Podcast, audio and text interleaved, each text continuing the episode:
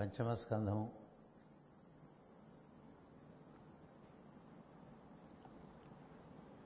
భూకమలాన్ని వర్ణించడం అనేటువంటి ఒక ఘటనలో మనం ఉన్నాం. అందులో ప్రధానంగా జంబూద్వీప వర్ణనం పూర్తయింది. ఇలావృత వర్షము అనేటువంటి మరి ఒక భాగంలో ప్రవేశిస్తున్నాం. ఇలావృత వర్షమునకు అధిపతి శివుడు పద్యం ముప్పై ఎనిమిది. ఇలావృత వర్షమునకు అధిపతి శివుడు. అందువనములనయు పార్వతీదేవి విహారము కొరకు ఏర్పడినవి. అచ్చటికి పురుషులు వచ్చినను స్త్రీలైపోదురని పార్వతీదేవి శాపము. ఆ వనమున పార్వతీదేవి ప్రతిదినము కొన్ని వేల మంది స్త్రీలతో వచ్చి పరమేశ్వరుని అర్చించుతూ నుండును. అతడి ప్రజలు శివుని దర్శించి అతనిని ప్రకాశింపజేయు మంత్రములతో పూజ చేయుసుందరు అని ఇందు పుష్పములు ఫలింపవు. అనగా అన్నీను స్త్రీ వృక్షములే ఉండును కానీ పురుష వృక్షముల పరాగ సంపర్కం ఉండదు. ఇవి మాత్రమే భౌతిక దేహజీవులుగా నుండును. జంతుజాలములు క్రిమి కీటకాదులలో కూడా పురుష దేహములు ఉండవు అనగా స్త్రీ పురుష భేదము లేని దేహములుండును. ఒక్కొక్కటి చీలి రెండు దేహములగును. ప్రతిదాని ఎందును గల జీవుడొక్కడే అందరి పురుషుడు అతడే అంబికాపతి. భద్రాస వర్షము. భద్రాస వర్షమున భద్రశ్రవుడు పేర ఒక ప్రభు ఉండును. అతని పేరు పర్వతం వంటి ధైర్యము గలవాడని. అతడ సముద్రం వరకు గల భూమి అతడు పరిపాలించుతూను ఇతని ఇష్టదేవతము హయగ్రీవమూర్తి. అతడు ఆ దైవమును నిరంతరము ధ్యానించుతూ స్థుతించుతూ జపము తపము పూజ అనుష్ఠానము చేయుచును అతడు చాలా సత్ప్రవర్తనము గలవాడు. అతడు ఉచ్చరించు ప్రధాన మంత్రం యొక్క సిద్ధి వలన వెంటనే మోక్షము కలుగును. అతడి జీవులందరూ అదే మంత్రముతో హయగ్రీవుని కురుచుచూనుందరు భద్రాశ్వం శుభము కలిగించు గుర్రము. ఇతడ అశ్వం అన్నది ప్రాణమయ కోశమునకు సంకేతము. అది శబ్దమయ ప్రవర్తనము ప్రధానముగా అతడి జీవులను పాలించుచుండును. కేవల శబ్దగ్రహణం వలన మాత్రమే ఆ జీవులు పోషింపబడుతూ ఉన్నవి. చెట్లకు సూర్యరశ్మి ఎట్లో ఎట్లు ఆహారమో ఆ జీవులకు అట్లు శబ్దం ఒకటే ఆహార కారణము. వారు వివిధ శబ్దములు చేయిచూ వినుచు శబ్ద తరంగములతో జీవించరు కనుకనే వారి ప్రభువు పేరు భద్రశ్రవుడు. లేక భద్రత కలిగించు చెవులు కలవాడు అని అర్థము. అసలు జీవులకు ప్రాణమయ కోసం మిగిలిన వానికన్నా మిక్కిలి ప్రాధాన్యం వహించుటే గుర్రము వలె జీవింతుడు గుర్రము పడుకునదు. నిద్ర కూడా నిలబడియే పోవును. చెప్పు చెవులు ఎప్పుడునూ శబనందు మేల్కొని నిక్కపడుచుకొని ఉండును. దేహ చర్మము కూడా ఎసటినైనను స్వతంత్రముగా కదిలించగలదు. ఈ లక్షణములన్నీ అచ్చటి వారికును హరివర్షము.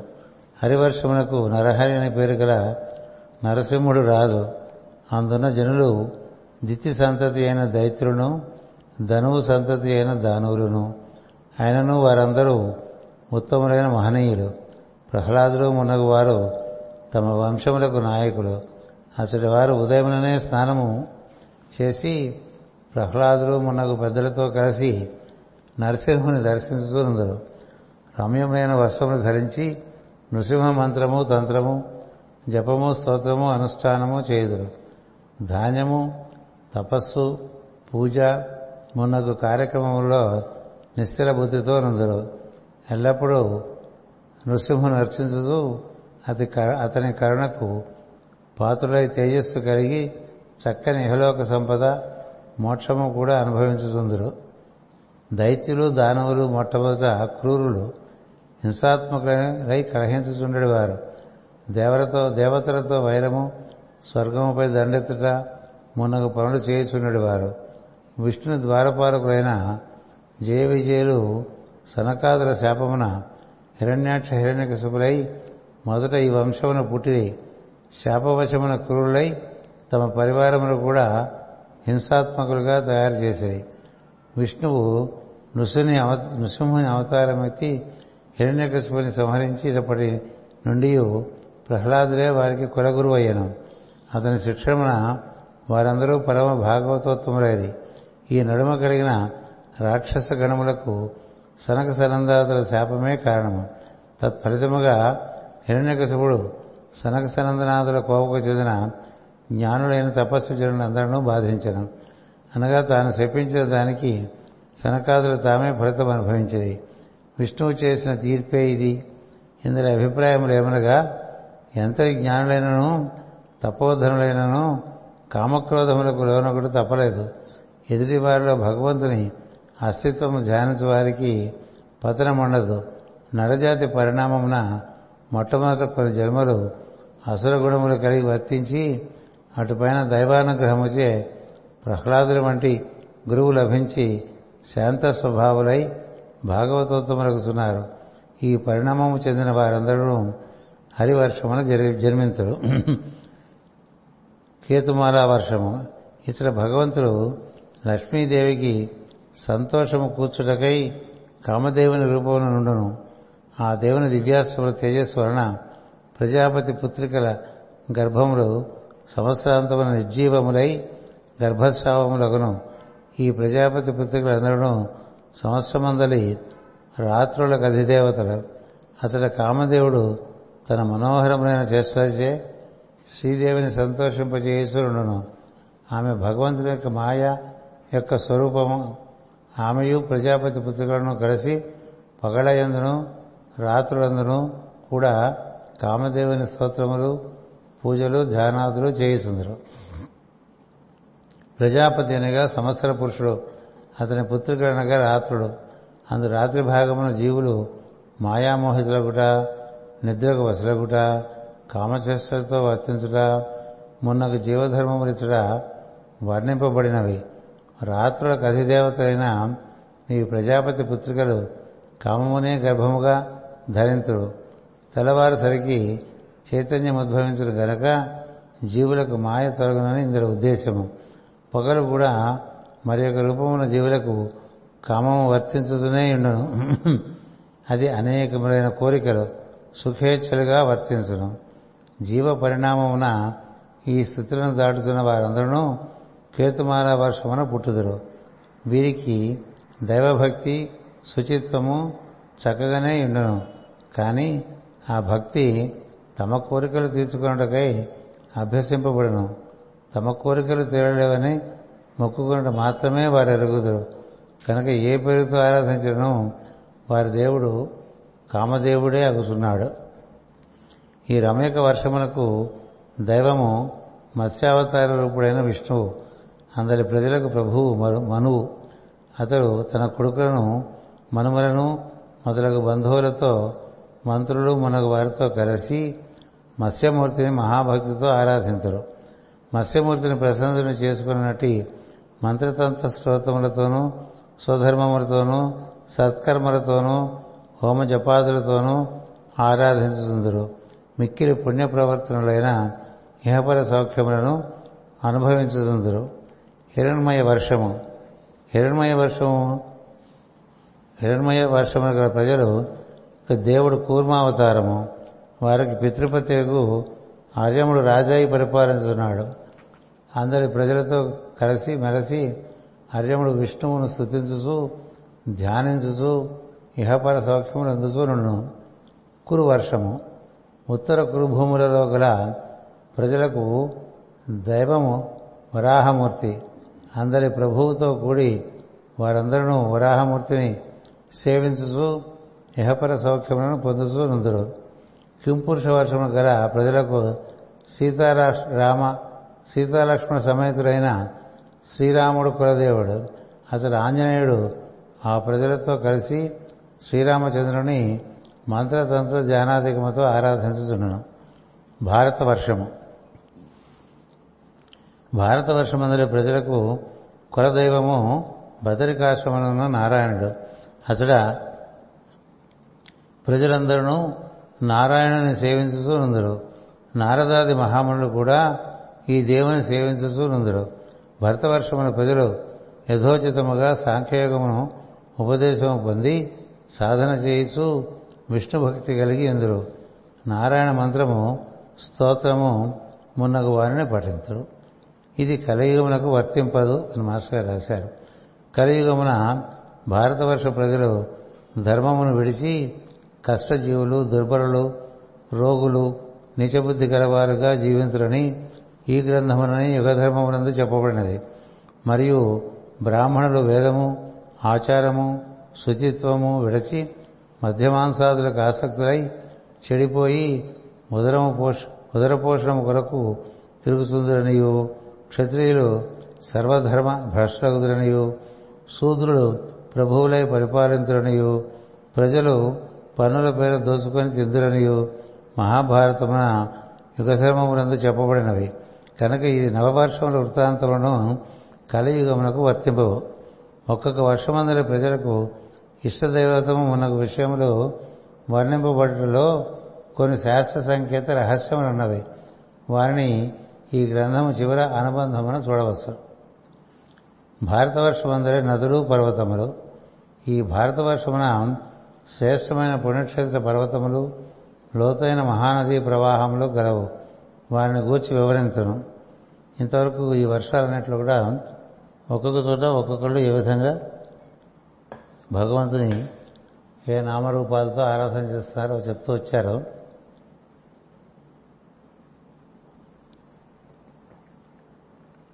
ఇప్పుడేమో ప్రస్తుతం మనకి భారతవర్ష మందులు నదులు పర్వతాలని గుర్చి వివరిస్తున్నారు. ఈ భారత వర్షమున మలయ పర్వతము మంగళప్రస్థము మైనాకము త్రికూటము వృషభగిరి కోటగిరి గొల్లపర్వతము సహ్యపర్వతము వేదగిరి ఋష్యముఖము శ్రీశైలము వెంకటాద్రి అనబడు తిరుపతి మహేంద్రగిరి మేఘాద్రి వింధ్యపర్వతము సుత్తిమంతము వృక్షము పారియాత్రము ద్రోణగిరి చిత్రకూటము గోవర్ధనము రైవతకము కుంభము నీలగిరి కాకసుఖ పర్వతము ఇంద్రకీలము అంటే విజయవాడ రామగిరి అన్నవి పుణ్యక్షేత్ర పర్వతములలో ముఖ్యమైనవి. ఇంకనూ అనేకములు కలవు. ఆ పర్వతములకు పుత్రికలై పుణ్యనదులు ప్రవహించుచుండును.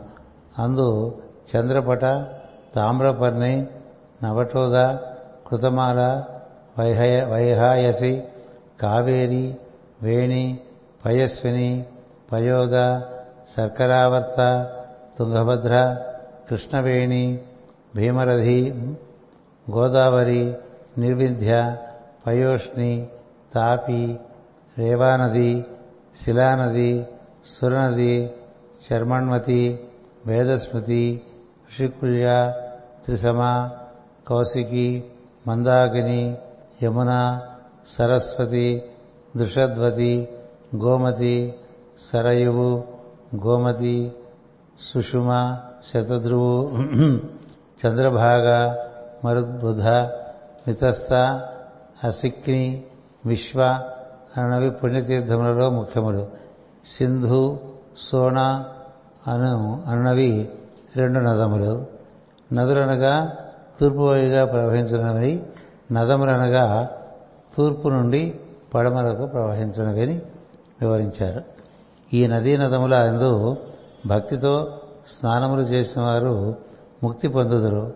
ఇంకను ఈ భారతవర్షమందర జనులు తెల్లని ఎర్రని నల్లని కర్మరాచరించు దేవగతి మనుష్యగతి నరకగతి అని మూడు విధములైన గతులను పొందుతూ నుందురు.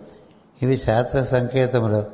తెల్లని కర్మలనగా సత్వగుణ ప్రధానములైన భూతదయ శాంతి ఇంద్రియ నిగ్రహము అహింస సత్యవాక్కు స్వధర్మ స్వధర్మానుష్ఠానము మొదలైనవి. ఎర్రని కర్మలనగా రజోగుణ ప్రధానములైన యుద్ధము చేయుట పోటీలు పడుట మిక్కిలి ఆస్తిని ఇండ్లను వస్తువాహనలను సంపాదించుకుని పట్టుదల. మిక్కిలి రుచికరములైన విందు భోజనములు సుగంధ వస్తువులు చాలా విలువైన బట్టలు నగలు మునవి అనుభవించు పట్టుదల వంటి విధానములు. నల్లని కర్మలనగా తమోగుణ ప్రధానములు. ఈర్ష్య అసూయ ఇతరుల ఎడల పొగరు నిందలు ఇతరుల దోషములు రాడిపోసుకునుట హత్యలు దోపిడీలు మోసములు మున్నగునవి మరియు అశుచి అయిన ఆహారము నిలవయించి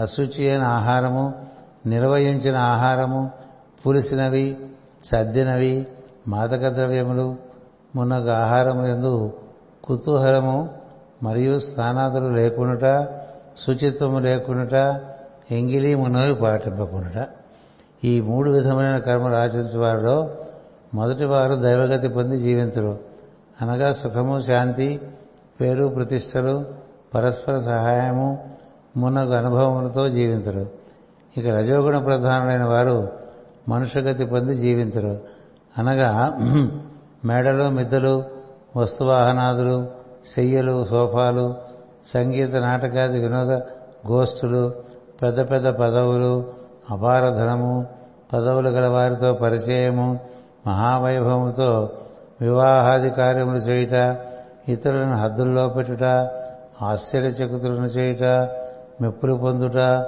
సభలో జయించుట మున్న విధానముతో జీవించరు సుఖానుభవం తక్కువగా ఉండను.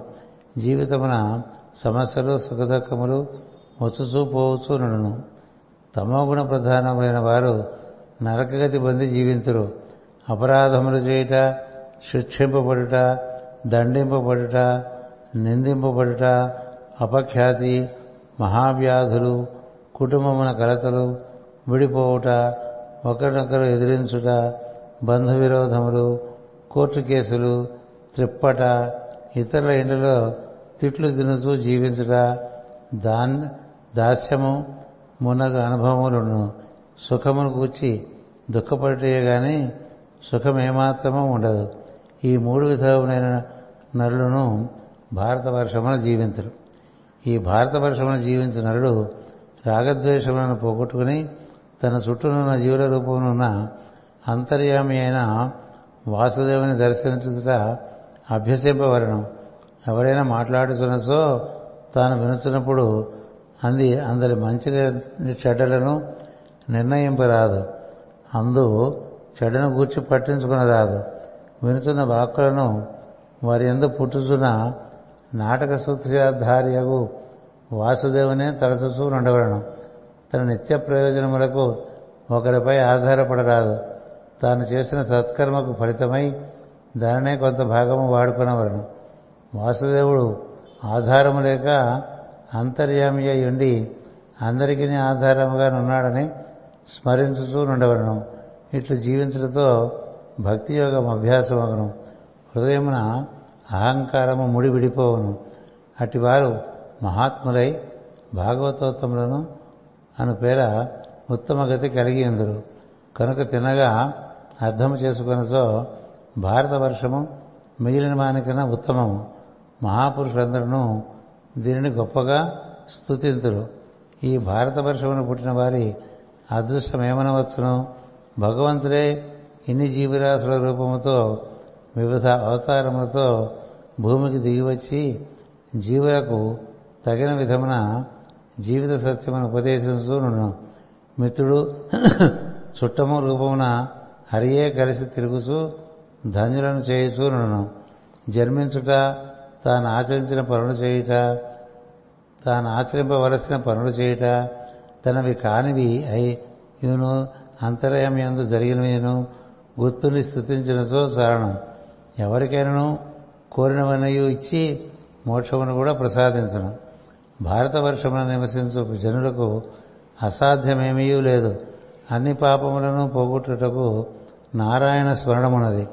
దాన్ని స్మరించినచో యజ్ఞము దానము తపస్సు మొదలైనవి పాపములను దానిని స్మరించిన దానిని మరచినచో యజ్ఞము దానము తపస్సు మొదలగునవి పాపములు పోగొట్టలేవు. ఇతర ప్రదేశములో బ్రహ్మకల్పమంతయు బ్రతికినను పునర్జన్మ భయమన్నది. అంతకన్నా క్షణమాత్రమున భారతవర్షమున జీవించి కోరికలన్నిటినీ నారాయణకు సమర్పణ చేసినతో అతనికి అతని స్థితి వారికి లభించను.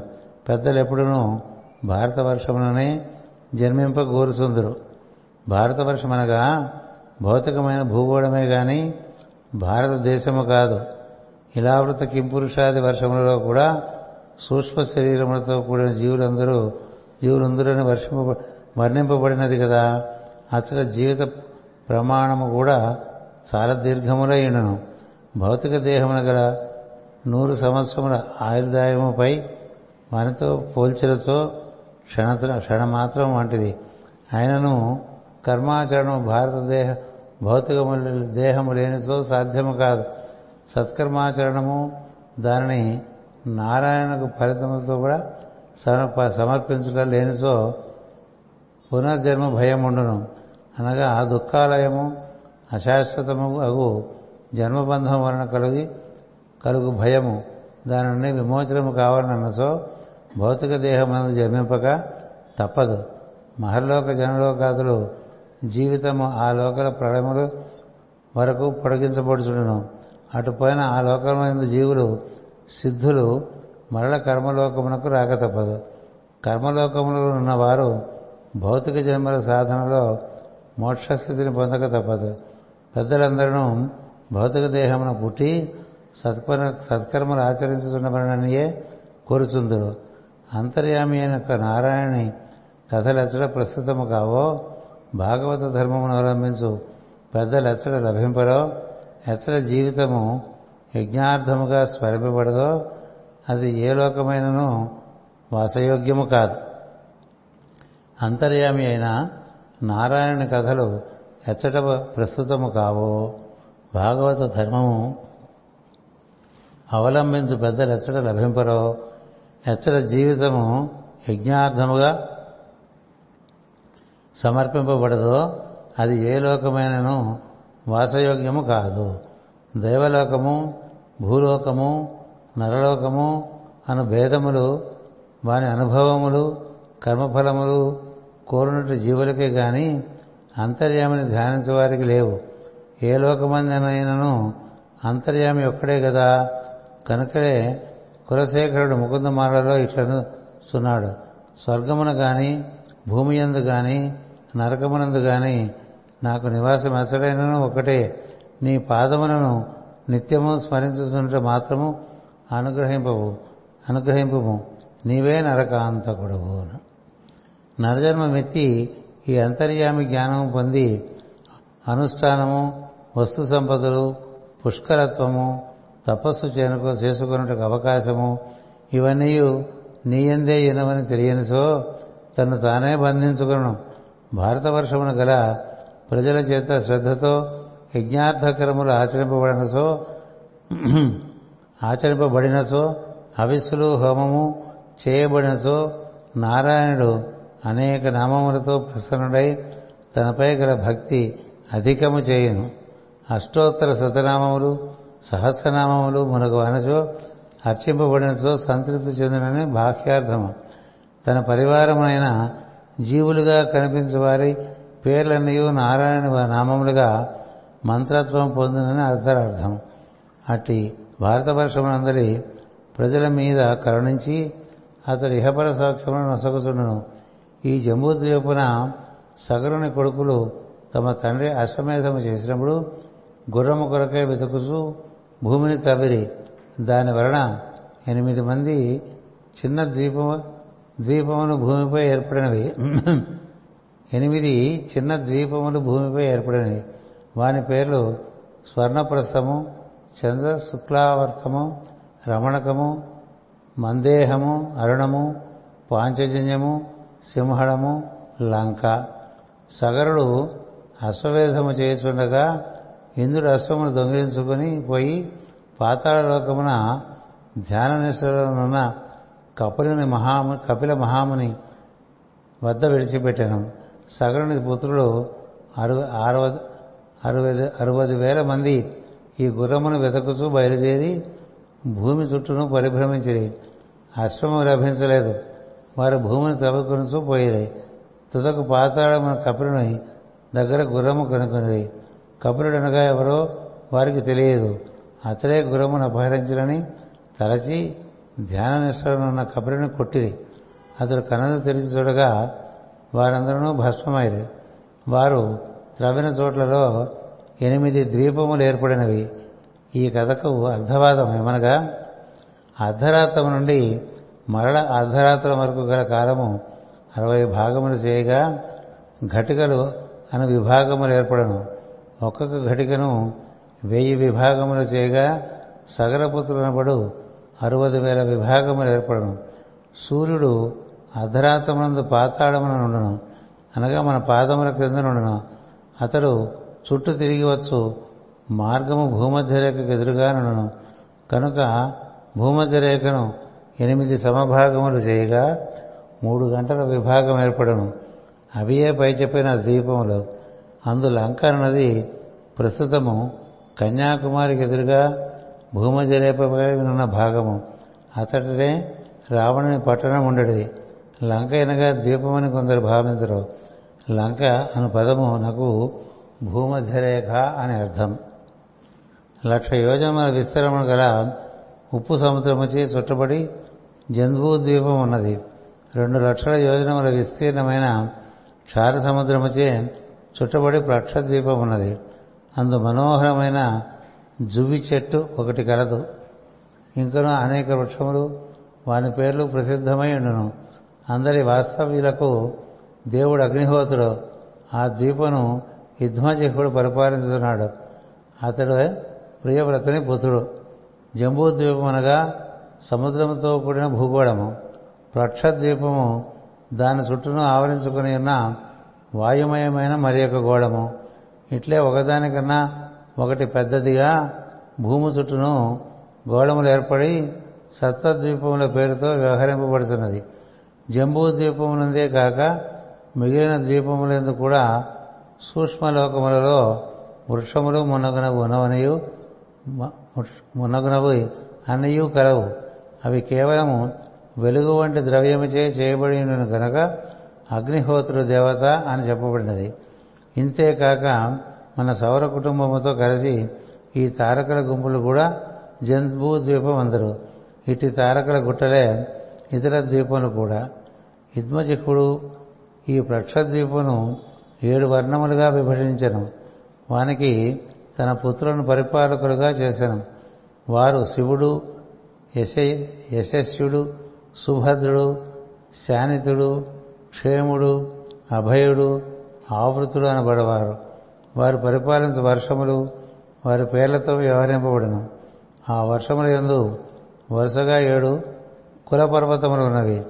వాని పేర్లు మణికూటము వజ్రకూటము ఇంద్రసేనము జ్యోతిష్మంతము ధూమ్రవర్ణము హిరణ్యగ్రీవము మేఘమాలము అనున్నవి ఆ వర్షములలో వరుసగా ఏడు మహానదులు కూడా ఉన్నవి. వాని పేర్లు అరుణ స్మృమణ అంగిరసి సావిత్రి సుప్రభాత ఋతంభర సత్యంభర అనునవి అతడున్న ప్రజలు నదుల యందు నిత్యము స్నానము చేయిస్తూ పాపక్షాళనము చేసుకుని చుందరు వారందరూ నాలుగు వర్ణముల వారు.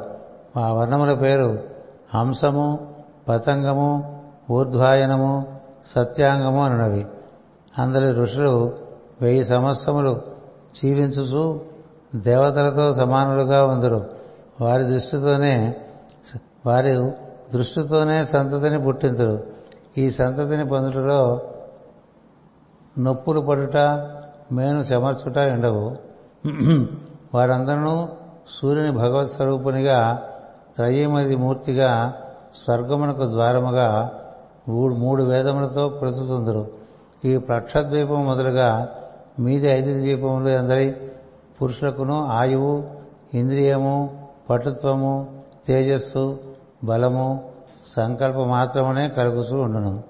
రెండు లక్షల యోజనముల విస్తారము గల చెరుకు రసము వంటి సముద్రము నడుమ ప్లక్షద్వీపము ప్రకాశించుతూ నుండును దీనికి రెట్టింపు వైశాల్యము కలిగి శాల్మలి మహాద్వీపం ఉన్న మహాద్వీపం శాల్మలి మహాద్వీపం ఉన్నది అందు ఒక పెద్ద బూరుగు చెట్టు కలదు.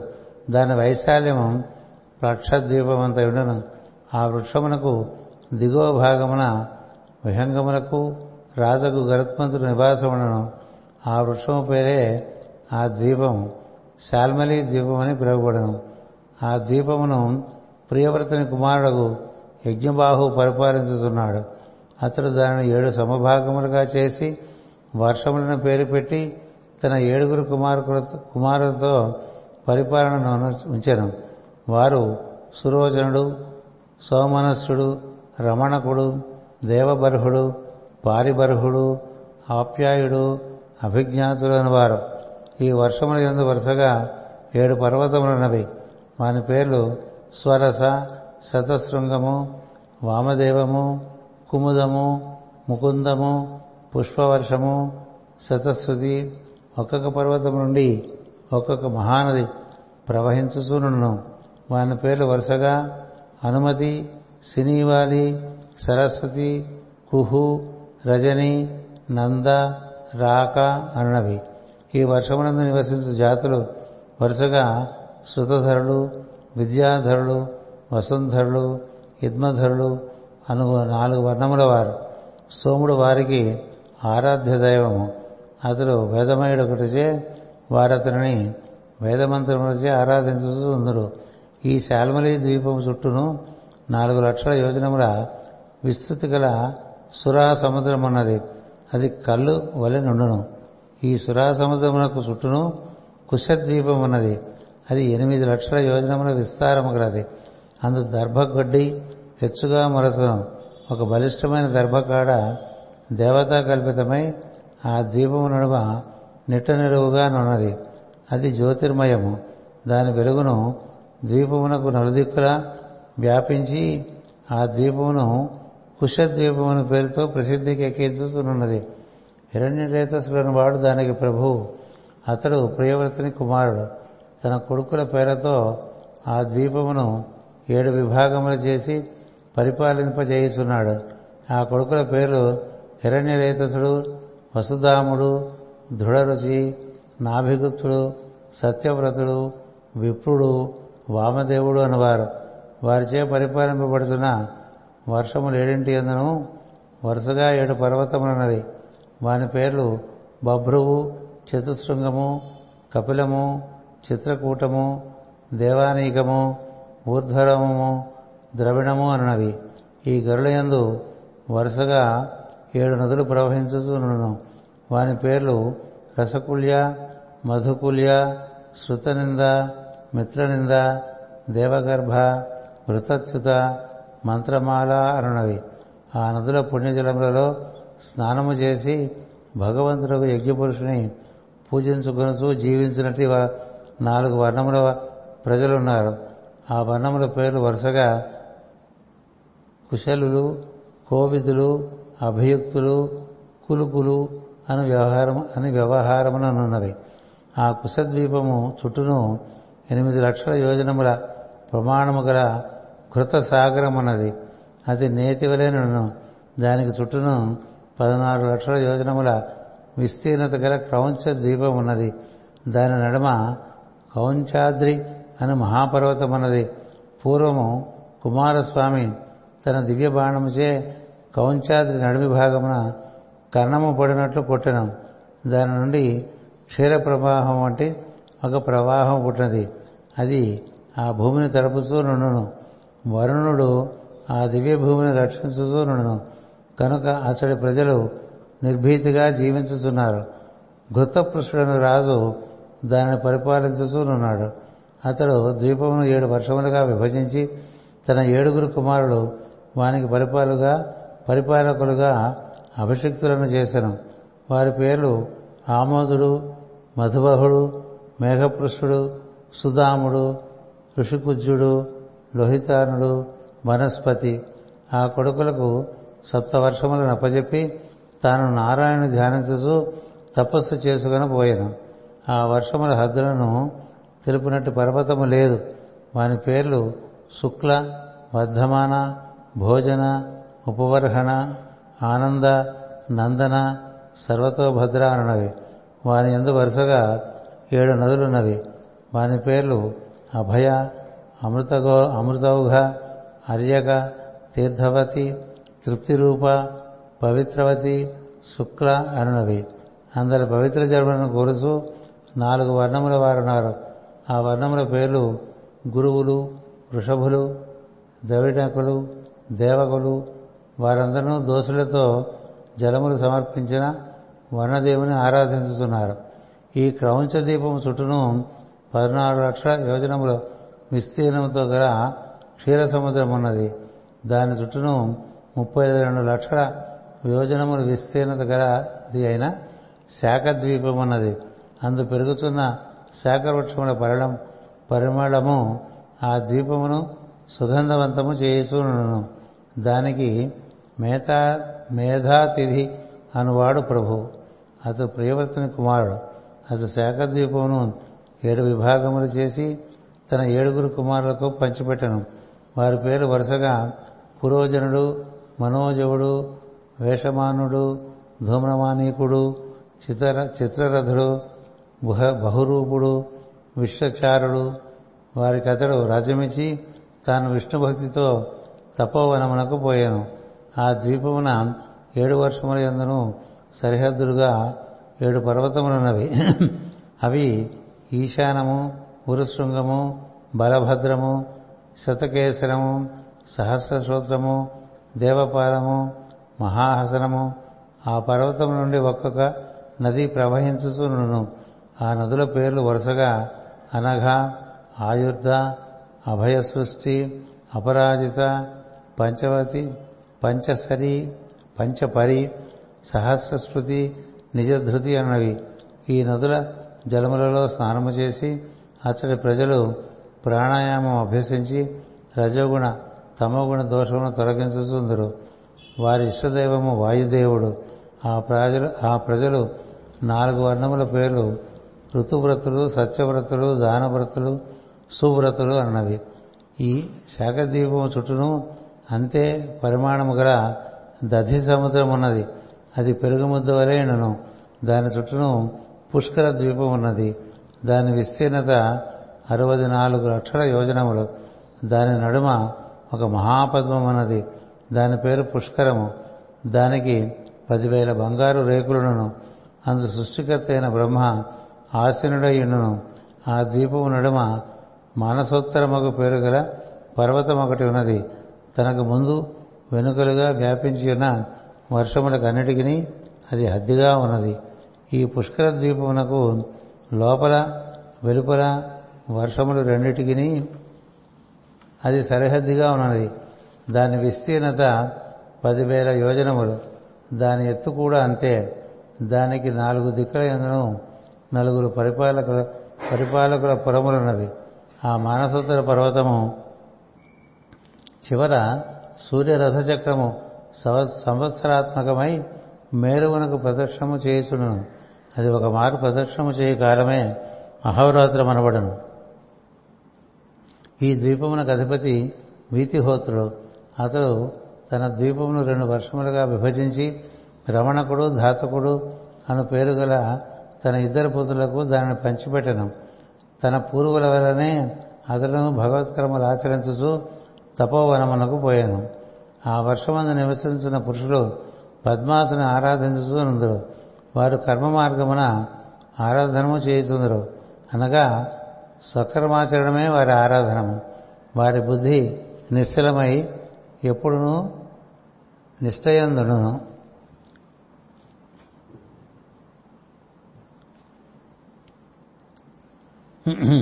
ఈ పుష్కర ద్వీపన నాలుగు వర్ణముల విభాగము లేదు.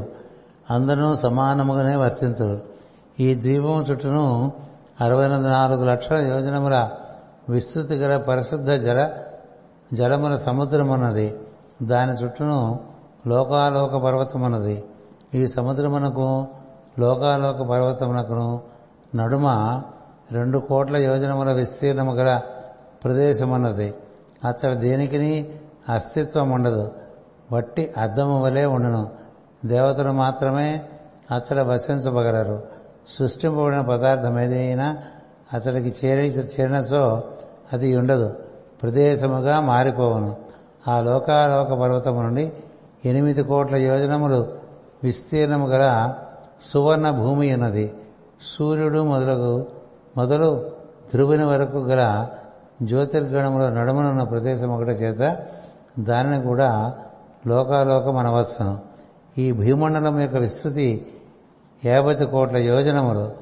అందు నాలుగో వంతు విస్తీర్ణత కలిగినది లోకాలోక పర్వతము.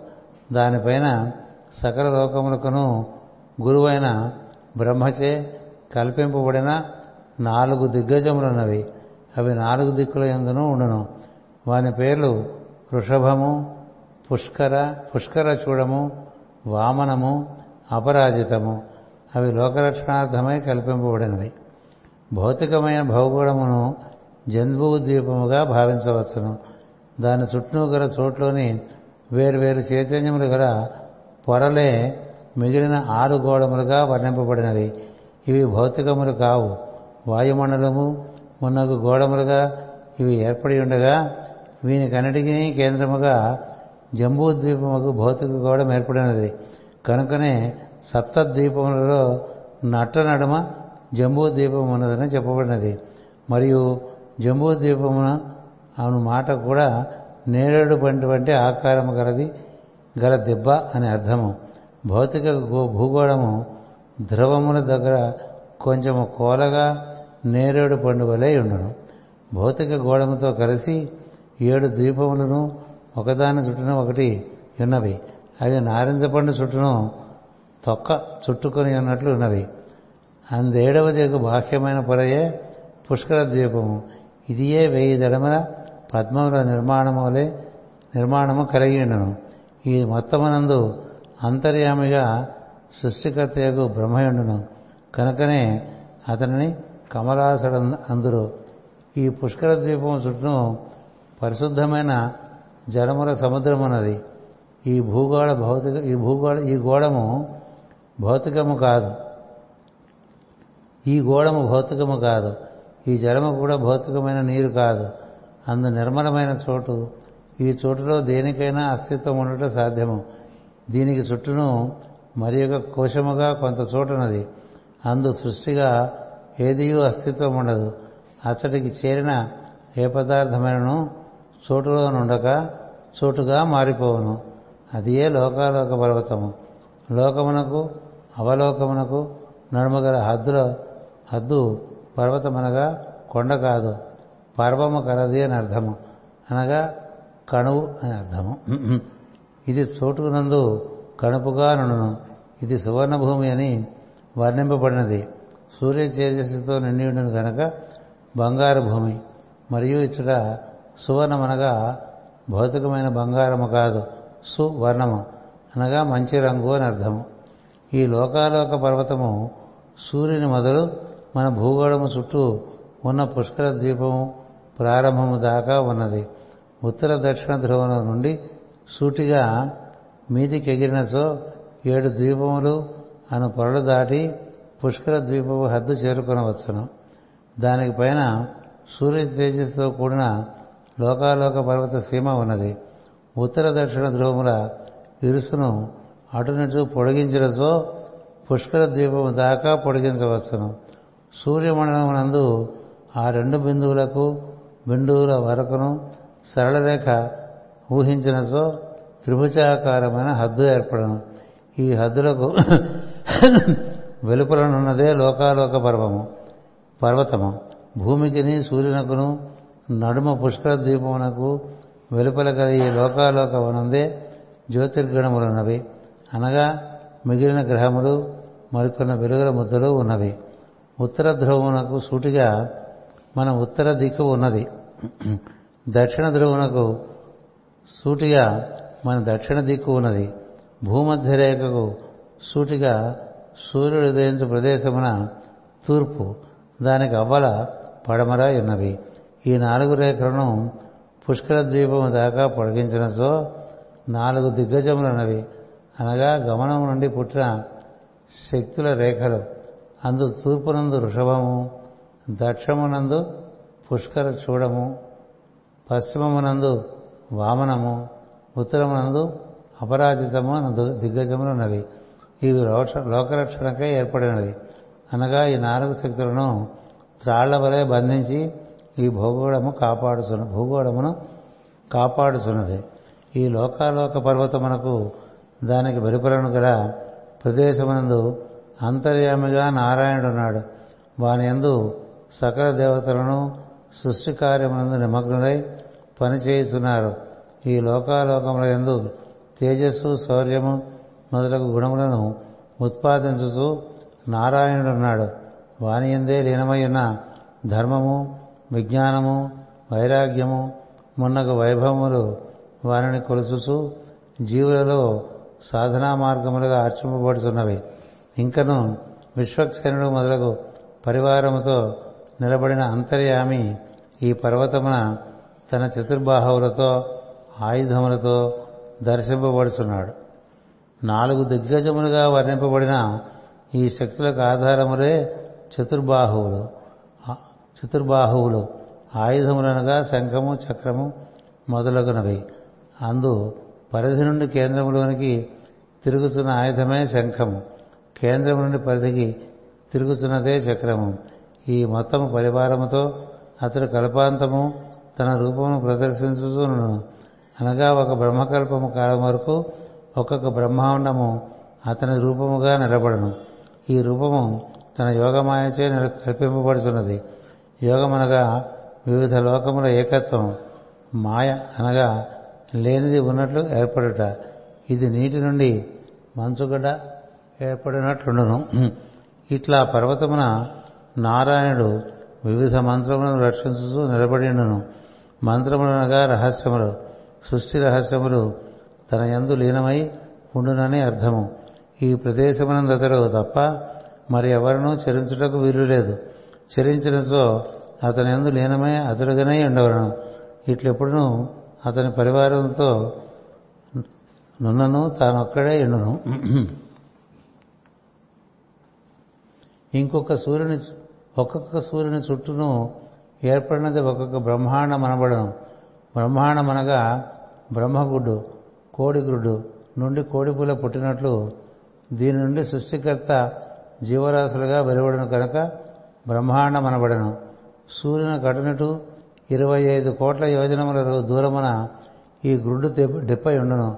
ఆ డిప్పలో ఉన్న చోటులో ఆకాశము దిక్కులు స్వర్గము మోక్షము నరకము అనబడినవి నిర్ణయమగచుండును దేవతలు జంతువులు మనుషులు నాగములు పక్షులు తృణములు పొదలు పూలతీగలు వరకు గల సర్వజీవుల ఎందును సూర్యుడే ఆత్మగానున్నాడు మీకు ఇప్పటికీ మన భూమండల నిర్మాణమును కూర్చి తెలిపితే ఇక మిగిలిన సృష్టిల నిర్మాణము కొలతను వివరించను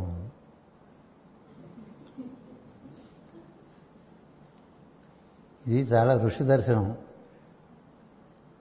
మనకి అవగాహన అవటం అనేది సాధ్యపడే విషయం కాదు.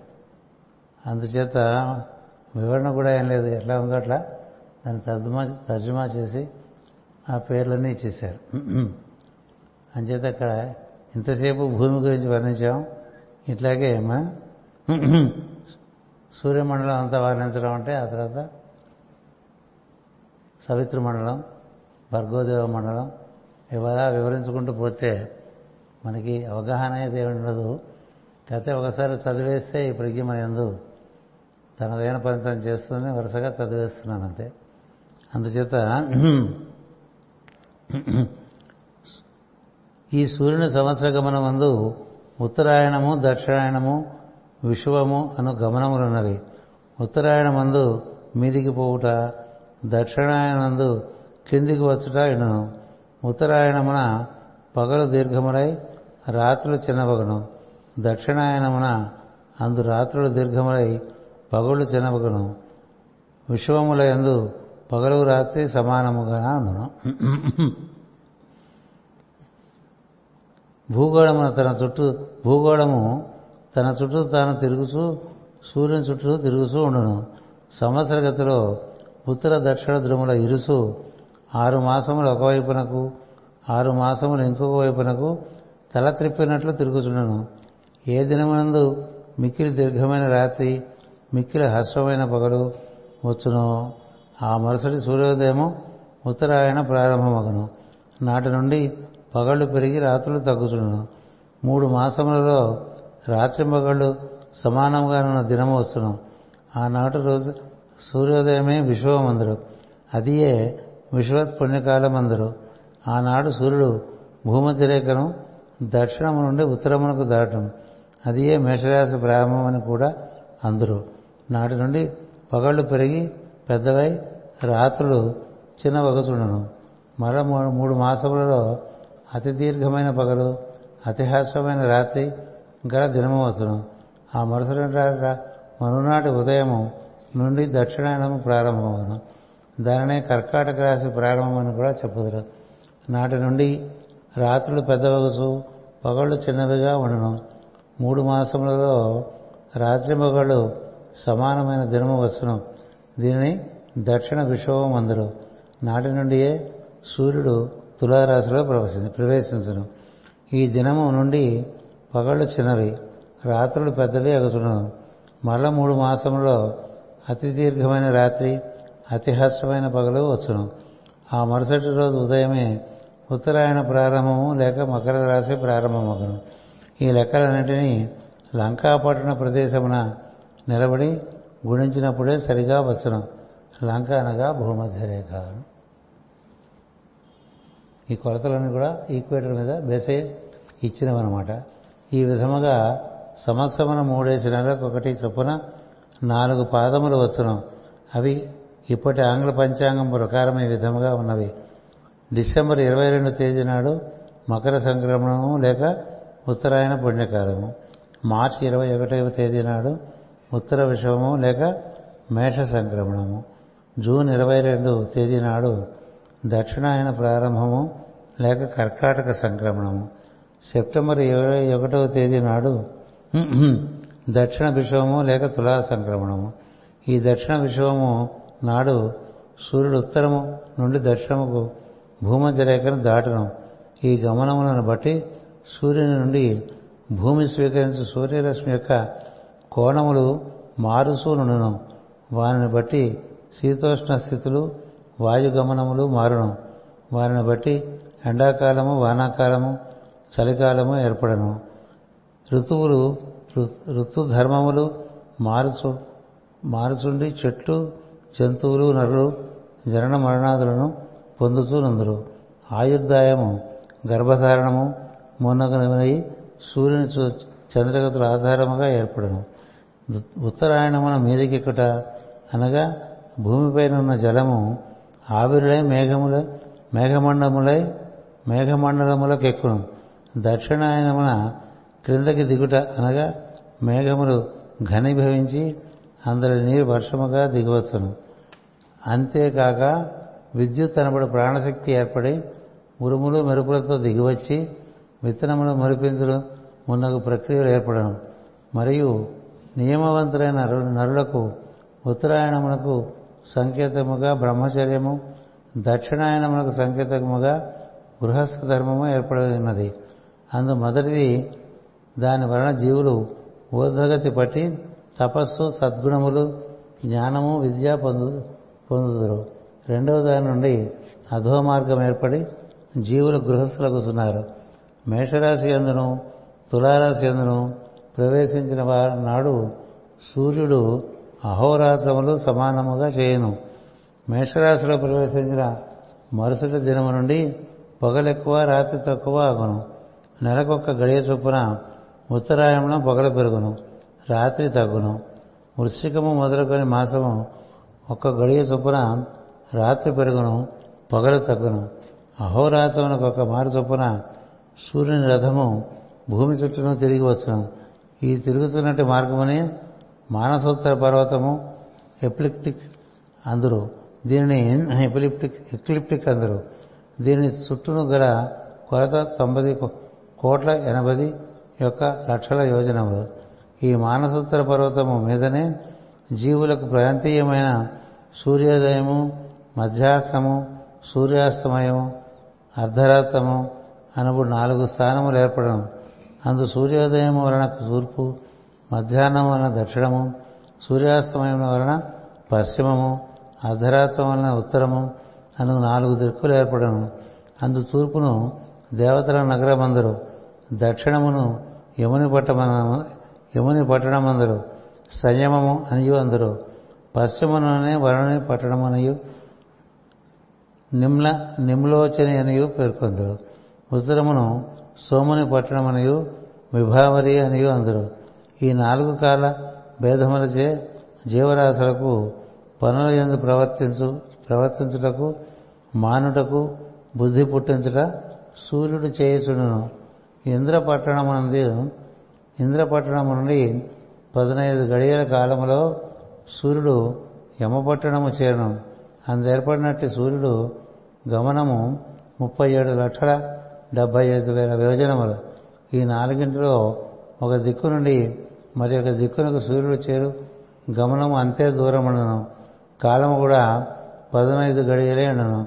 అనగా ఆరు గంటల కాలము సొప్పు పట్టణం అహోరాత్రము నాలుగు పట్టణములు తిరిగి వచ్చుటకు ఇరవై నాలుగు గంటల కాలము పట్టణం సూర్యుడు పోవుతున్న మార్గమనే చంద్రుడు గ్రహములు నక్షత్రములు కూడా పోవుచుండను ఈ విధముగా సూర్యుడు కేంద్రముగా మొత్తం ఒక చక్రము తిరుగుతున్నది. కనుకనే సూర్యుని రథమునకు ఒకటే చక్రం ఉన్నదని చెబుతారు. ఈ చక్రమునకు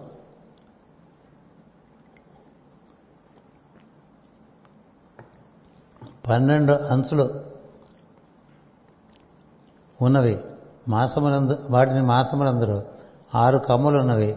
వాని ఋతువులందరూ మూడు కవములున్నవి వాని నడుమ భాగములనే మూడు కాలములందరూ. ఇన్ని గతులలో సూర్యరథము తిరుగుతున్నది. ఇది ఒక ముహూర్త కాలము ముప్పది నాలుగు లక్షల ఎనిమిది వందల యోజనములు తిరుగును. సూర్యుని నుండి ఉత్తర దక్షిణ ధ్రువుల మీదుగా ప్రసరించు రేఖలతో భూమి ఇరుసునకు ఏర్పడిన త్రికోణమే సూర్యుని రథము. అది భూమి చుట్టూను ప్రదక్షిణముగా తిరుగుతూ తిరిగి వచ్చుతూ జీవులకు పొగలు ఏర్పరచుతూ ఉన్నది. అవ్వలి వైపున రాత్రులు ఏర్పడను.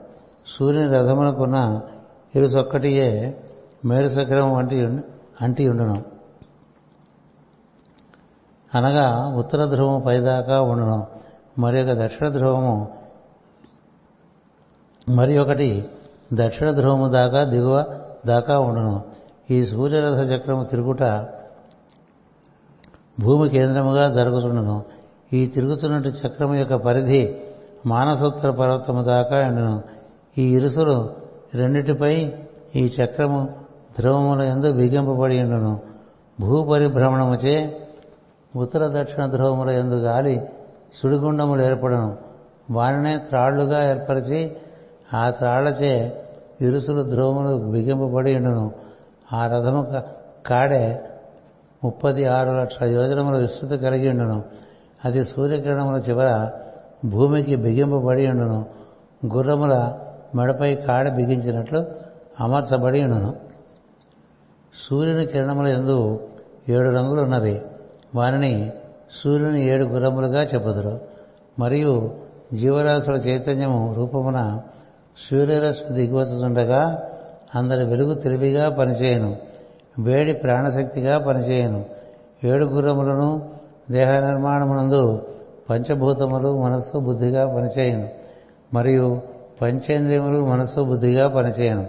ఇంకను దేహమందరి సప్తధాతువుల నిర్మాణం వరకు పనిచేయను.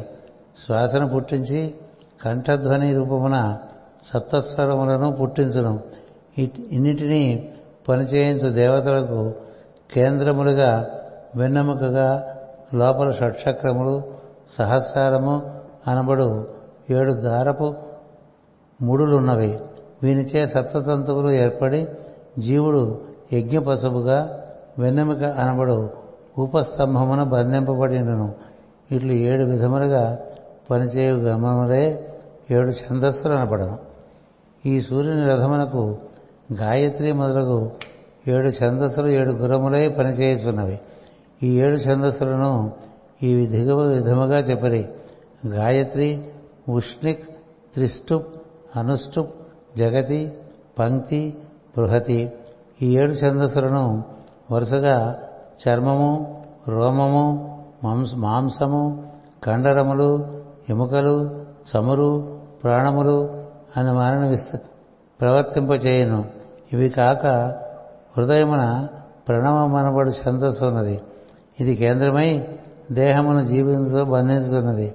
దాని నుండి హంసమంత్రము రెండు రెక్కల శక్తి వెలువడి శ్వాసను నడిపించుతున్నది. సూర్యునకు ముందు భాగమున అరుణుడు రథము నడుపుచుండను. అరుణుడనగా ఎర్రని రంగు.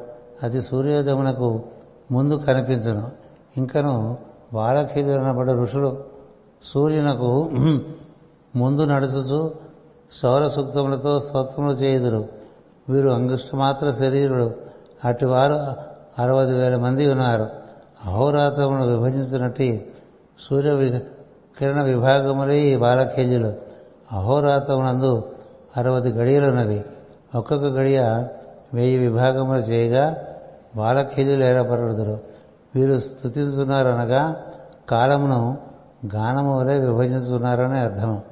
ఇంకను గంధర్వులు కిన్నెరులు కింపురుషులు నాగములు అప్సరసలు పతంగములు అనబడవారు.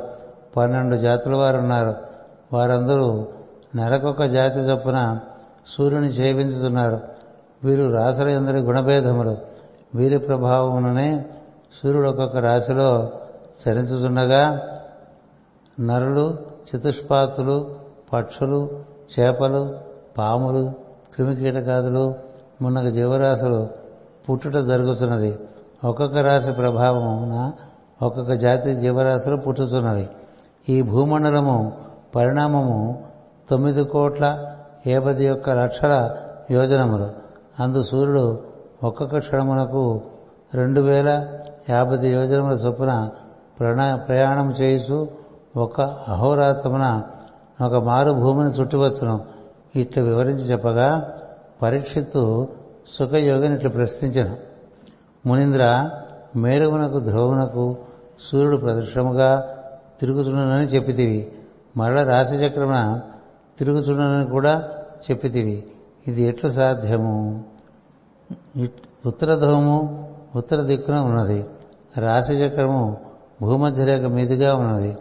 ఉత్తర ధూమునకు ప్రదక్షిణ చేయుటయు రాశిచక్రమును తిరుగుటయు ఒకే మారు ఎట్లు సాగునని సందేహము. ఇట్లు ప్రశ్నించిన పరీక్షితుతో సుఖయోగి ప్రత్యుత్తరం పొరగుటకై మరల మనసున నారాయణను స్మరించి ఇట్లని వివరించాను.